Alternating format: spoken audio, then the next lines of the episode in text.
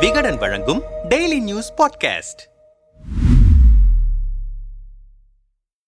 கொலை நகரமாகிக் கொண்டிருக்கும் கோவை. காவல்துறையின் கைகள் கட்டப்பட்டிருக்கின்றன. அண்ணாமலை கோவையில் கடந்த ஆண்டு நிகழ்ந்த கார் வெடிப்பு சம்பவத்திற்கு பின்னர் சட்டம் ஒழுங்கு பாதுகாப்பு தொடர்பாக ஆளும் திமுக அரசு மீது தொடர்ச்சியாக பல்வேறு விமர்சனங்களும் குற்றச்சாட்டுகளும் அரசியல் வட்டாரங்களில் எழுந்த வண்ணமே இருக்கின்றன. இப்படியான சூழலில் கோவை நீதிமன்ற வளாகத்திலேயே இன்று காலை இளைஞர் ஒருவர் ஐந்து பேர் கொண்ட கும்பலால் வெட்டி கொல்லப்பட்ட சம்பவம் பெரும் அதிர்ச்சியை ஏற்படுத்தியிருக்கிறது. இந்த நிலையில் தமிழ்நாடு பாஜக மாநில தலைவர் அண்ணாமலை கோவை கொலை நகரமாகிக் கொண்டிருப்பதாகவும் சட்டம் ஒழுங்கில் முதல்வர் கவனம் செலுத்த வேண்டும் எனவும் கூறியிருக்கிறார். இதுகுறித்து அண்ணாமலை தன் ட்விட்டர் பக்கத்தில் கோவையில் பொதுமக்கள் முன்னிலையிலும் நீதிமன்ற வளாகத்திலும் நேற்று மட்டும் இரண்டு கொலை சம்பவங்கள் நடந்திருக்கின்றன. அது மட்டுமில்லாது துப்பாக்கி கலாச்சாரமும் தலையெடுத்திருக்கிறது. திமுக ஆட்சிக்கு வந்ததிலிருந்தே சட்டம் ஒழுங்கு சந்தி சிரித்துக் கொண்டிருக்கிறது. கொலை கொள்ளை சம்பவங்கள் மாநிலம் முழுவதும் அதிகரித்திருக்கின்றன. காவல்துறையின் கைகள் கட்டப்பட்டிருக்கின்றன. காவலர்களுக்கே பாதுகாப்பற்ற சூழ்நிலை நிலவுகிறது. ஒட்டுமொத்த அமைச்சர்களையும் ஈரோடு கிழக்கு இடைத்தேர்தல் பணிக்கு அனுப்பிவிட்டு பொதுமக்கள் உயிருக்கும் உடைமைகளுக்கும் பாதுகாப்பற்ற சூழ்நிலையை உண்டாக்கி அதில் தமிழகத்தை தள்ளி இருக்கிறது திறனற்ற திமுக அரசு. உடனடியாக முதல்வர் ஸ்டாலின் அரசின் அடிப்படை கடமையான சட்டம் ஒழுங்கில் கவனம் செலுத்தி பொதுமக்கள் அச்சமின்றி வாழ கடுமையான நடவடிக்கை மேற்கொள்ள வேண்டும் என்று பாஜக சார்பாக வலியுறுத்துகிறேன் என தெரிவித்திருக்கிறார்.